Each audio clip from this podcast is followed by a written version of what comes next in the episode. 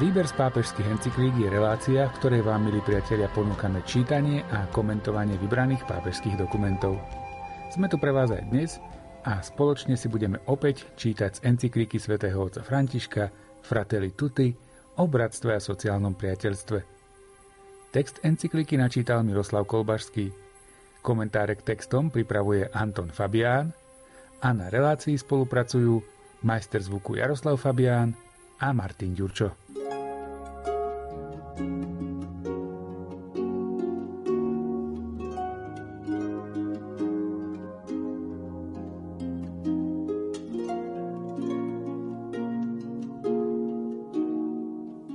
V tvár mnohým úzkoprsným a na okamžitý prospech naviazaným formám politiky pripomínam, že veľkosť politiky sa prejaví vtedy, keď sa v ťažkých okamihoch koná na základe veľkých princípov a so zreteľom na spoločné dobro z dlhodobého hľadiska. Pre politickú moc je však veľmi náročné začleniť túto povinnosť do národného projektu – ešte ťažšie do spoločného projektu pre súčasné a budúce ľudstvo. Myslieť na tých, ktorí prídu, neslúži volebným cieľom, ale vyžaduje si to autentickú spravodlivosť, pretože, ako poukázali portugalskí biskupy, zem je pôžičkou, ktorú každá generácia dostáva a odovzdáva generácii nasledujúcej.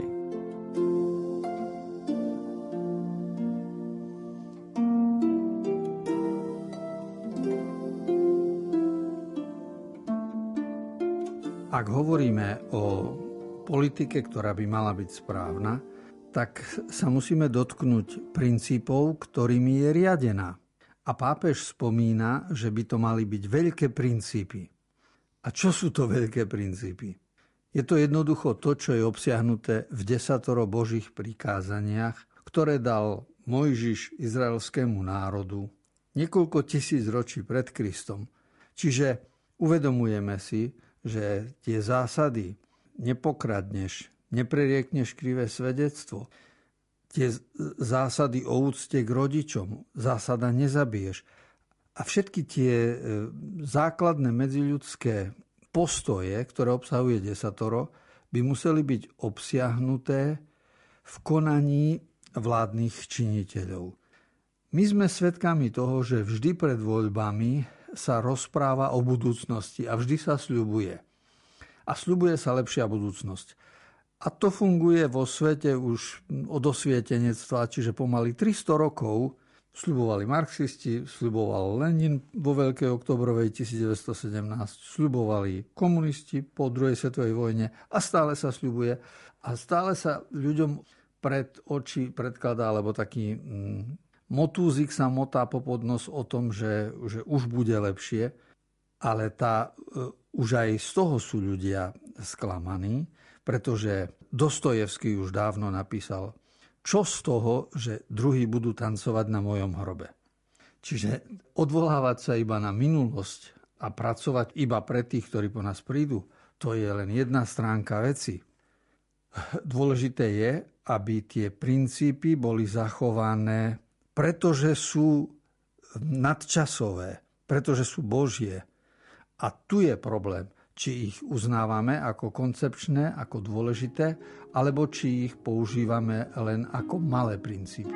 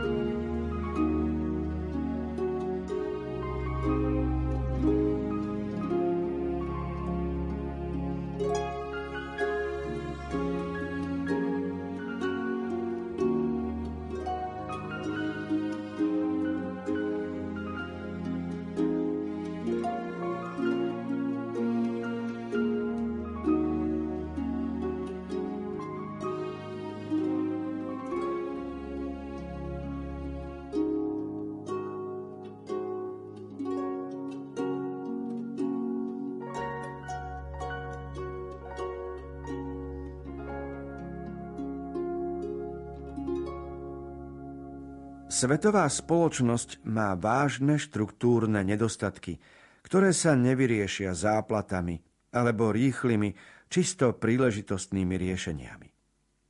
Sú veci, ktoré musia byť zmenené s novými základnými východiskami a dôležitými transformáciami.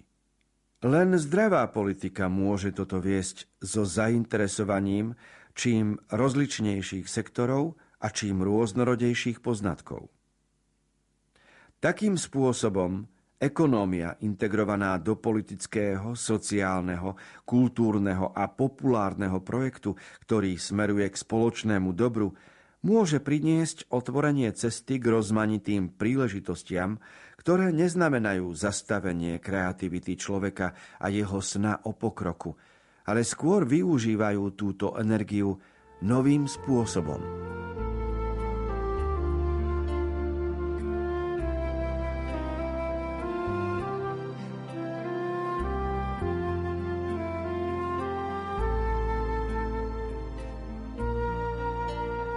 Slovo, ktoré treba počiarknúť z encykliky pápeža v tomto 179. článku je zdravá politika. A čo to je zdravá politika? A ktorá politika nie je zdravá? Veď predsa každý vladár, a ktorý má moc v štáte, o svojej politike povie, že je dobrá, správna, spravodlivá, pretože je jeho. A svätý Otec poukazuje na to, že tá politika by bola zdravá, ktorá smeruje k spoločnému dobru. A samozrejme zase vykladať, interpretovať, čo to je spoločné dobro, kedy sa ono deje a kedy nie, to je ďalšia téma. Každopádne súvisí to s kreativitou človeka a to je niečo krásne, čo v každom z nás je, čiže je v nás schopnosť tvoriť zo dňa na deň nový postoj k životu, e, novú úctu k Pánu Bohu aj k ľuďom a s každým ranným vstávaním môžeme s vďačnosťou aj preukazovať svoju kreativitu.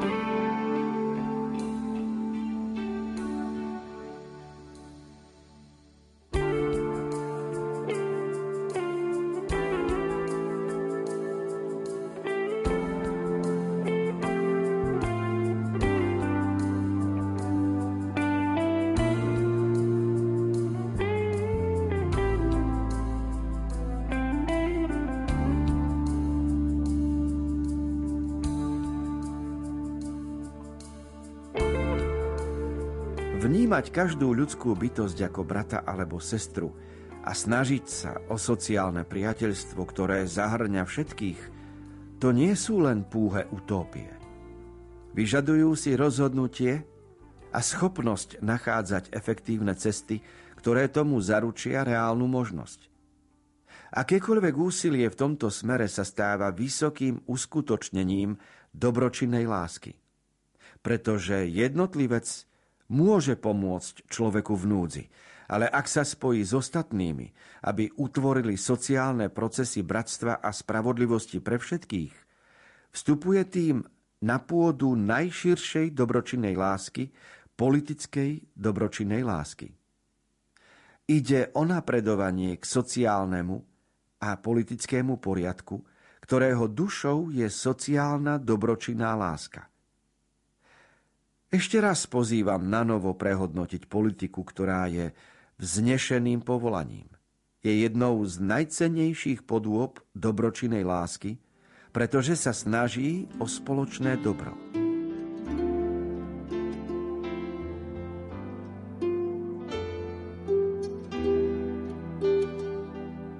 Každého z nás škola naučila rozlišovať. Latinská zásada qui bene distinguit, bene docet. Kto dobre rozlišuje, dobre učí. A svätý Otec vo svojej encyklike používa výrazy o láske, ktoré nám treba rozlíšiť. Lebo sa tu hovorí o dobročinnej láske, o sociálnej láske a o politickej láske. A my všetci sme sa s láskou stretli najprv vo vzťahoch osobných, rodinných, potom sme sa stretli s láskou k núdznemu človeku a so solidaritou, čo už súvisí s dobročinnosťou. A pre tieto oblasti je slovo láska pre nás najvystižnejšie. Ale keď rozmýšľame nad životom ďalej, tak Svetý Otec má pravdu, že naša láska musí výjsť z toho úzkeho rozmeru a musí mať aj sociálny charakter, to znamená, musí byť sociálna dobročinná láska.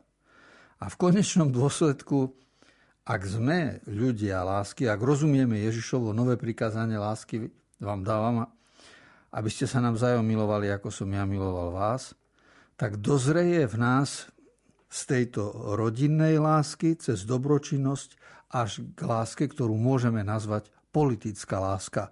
I keď pre nás tie dve slova skoro nepasujú ku sebe. Pretože čo je pre nás politika a čo je pre nás láska, to sú akoby dva iné svety. Ale v článku 180 pápež pozýva na novo prehodnotiť naše postoje, aby sme premýšľali o tom, čo to je politická láska.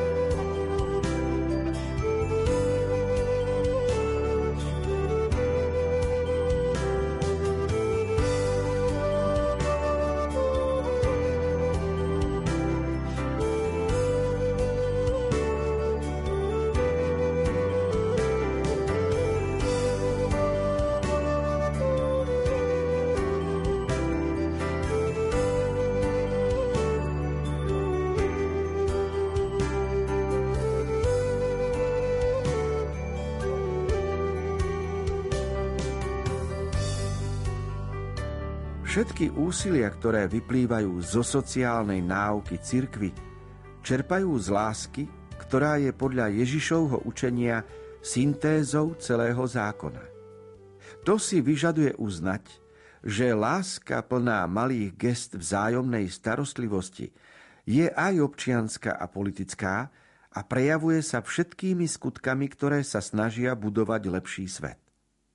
Z tohto dôvodu sa láska prejavuje nielen v intímnych a blízkych vzťahoch, ale aj v sociálnych, ekonomických a politických vzťahoch v ich najširších dimenziách.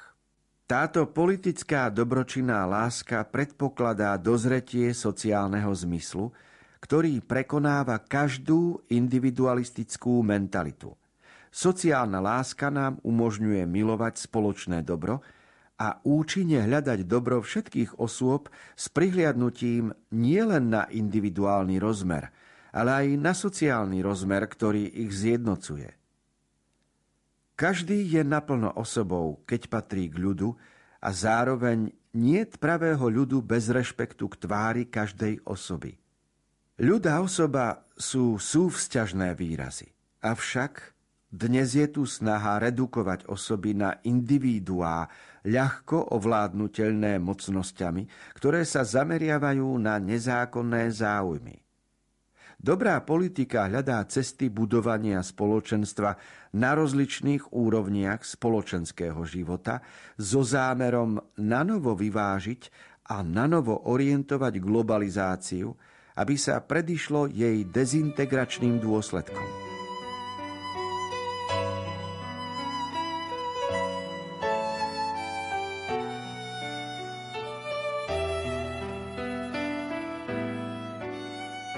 Otázku, čo to je sociálna láska, by som odpovedal postrehom jednej mamky, ktorá svoje trojštoročné dieťa dáva do materskej školky a prihlásila ju do školky, kde sú deti rôzne. To znamená, sú tam aj zdravé deti, ale sú tam aj deti s postihnutím, či už ide o autizmus, alebo Downov syndrom, alebo nejaké iné.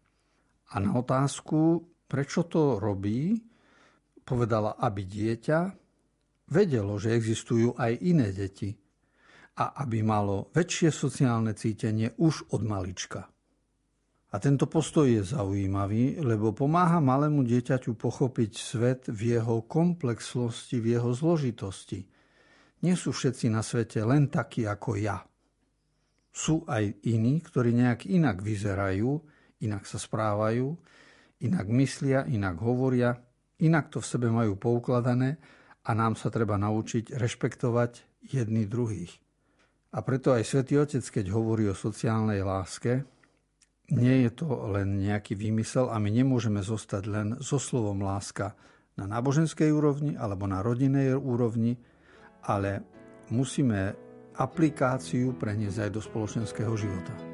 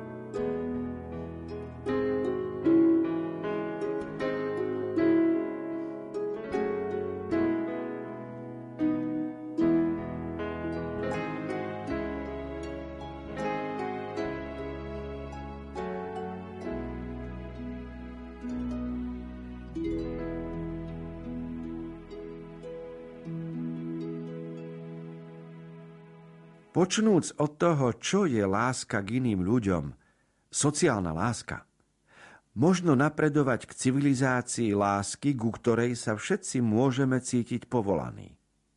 Dobročinná láska so svojím univerzálnym dynamizmom môže vybudovať nový svet, pretože nie je sterilným sentimentom, ale najlepším spôsobom dosiahnutia účinných ciest rozvoja pre všetkých. Sociálna láska je sila schopná ukázať nové cesty na postavenie sa proti súčasným problémom a na dôkladné obnovenie štruktúr zvnútra, sociálnych organizácií a právnych stanov.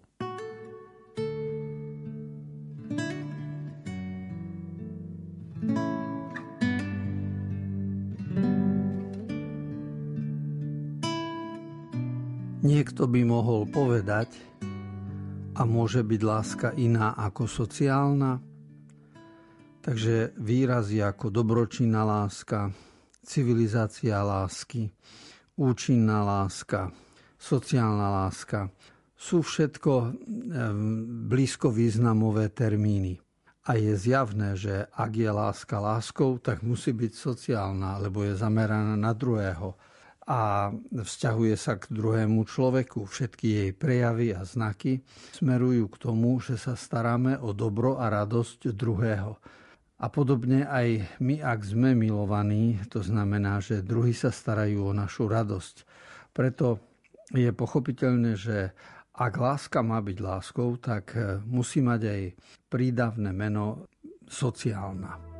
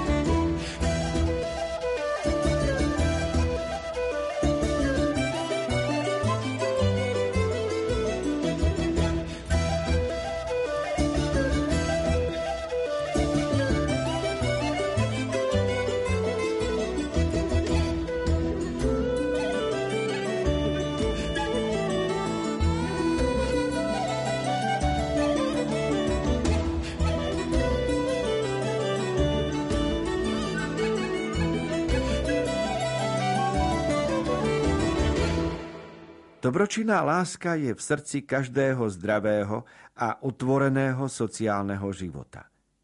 Avšak dnes sa ľahko vyhlasuje, že nie je dôležité vyvodzovať z nej morálnu zodpovednosť. Je to o mnoho viac než len subjektívny sentimentalizmus, ak ju doprevádza úsilie o pravdu, aby sa tak poľahky nestala obeťou emócií a svojvoľných názorov. Práve vzťah s pravdou podporuje v dobročinnej láske jej univerzalizmus a tak ju chráni, aby nebola viazaná len na úzke prostredie, zbavené vzťahov s druhým človekom. Inak bude vylúčená z procesov budovania ľudského rozvoja univerzálneho významu v dialógu poznania a činnosti. Bez pravdy je emotívnosť vyprázdnená zo sociálnych a vzťahových obsahov. Preto otvorenosť pre pravdu chráni dobročinnú lásku od falošnej viery, ktorá ostáva ochudobnená o ľudský a univerzálny rozhľad.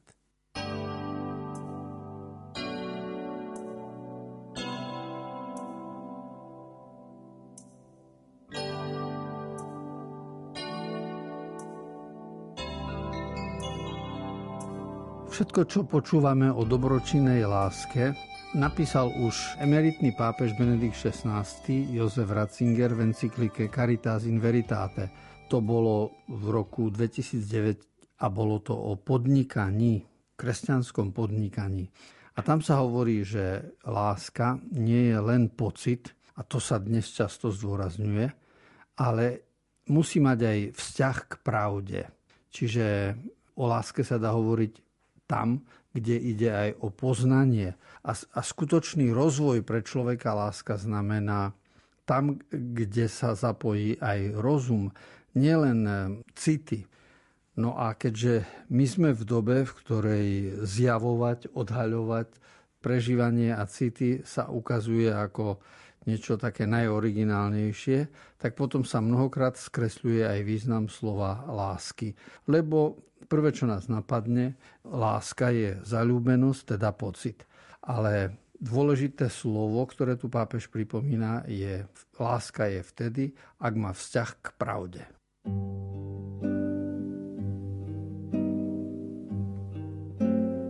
Encyklika Fratelli Tutti od svätého otca Františka je dokument, ktorý sme si v predchádzajúcich minútach čítali a komentovali. Témy ako bratstvo, sociálne priateľstvo, spravodlivosť, politika, dialog budú prítomné aj v nasledujúcich častiach relácie Výber z pápežských encyklík.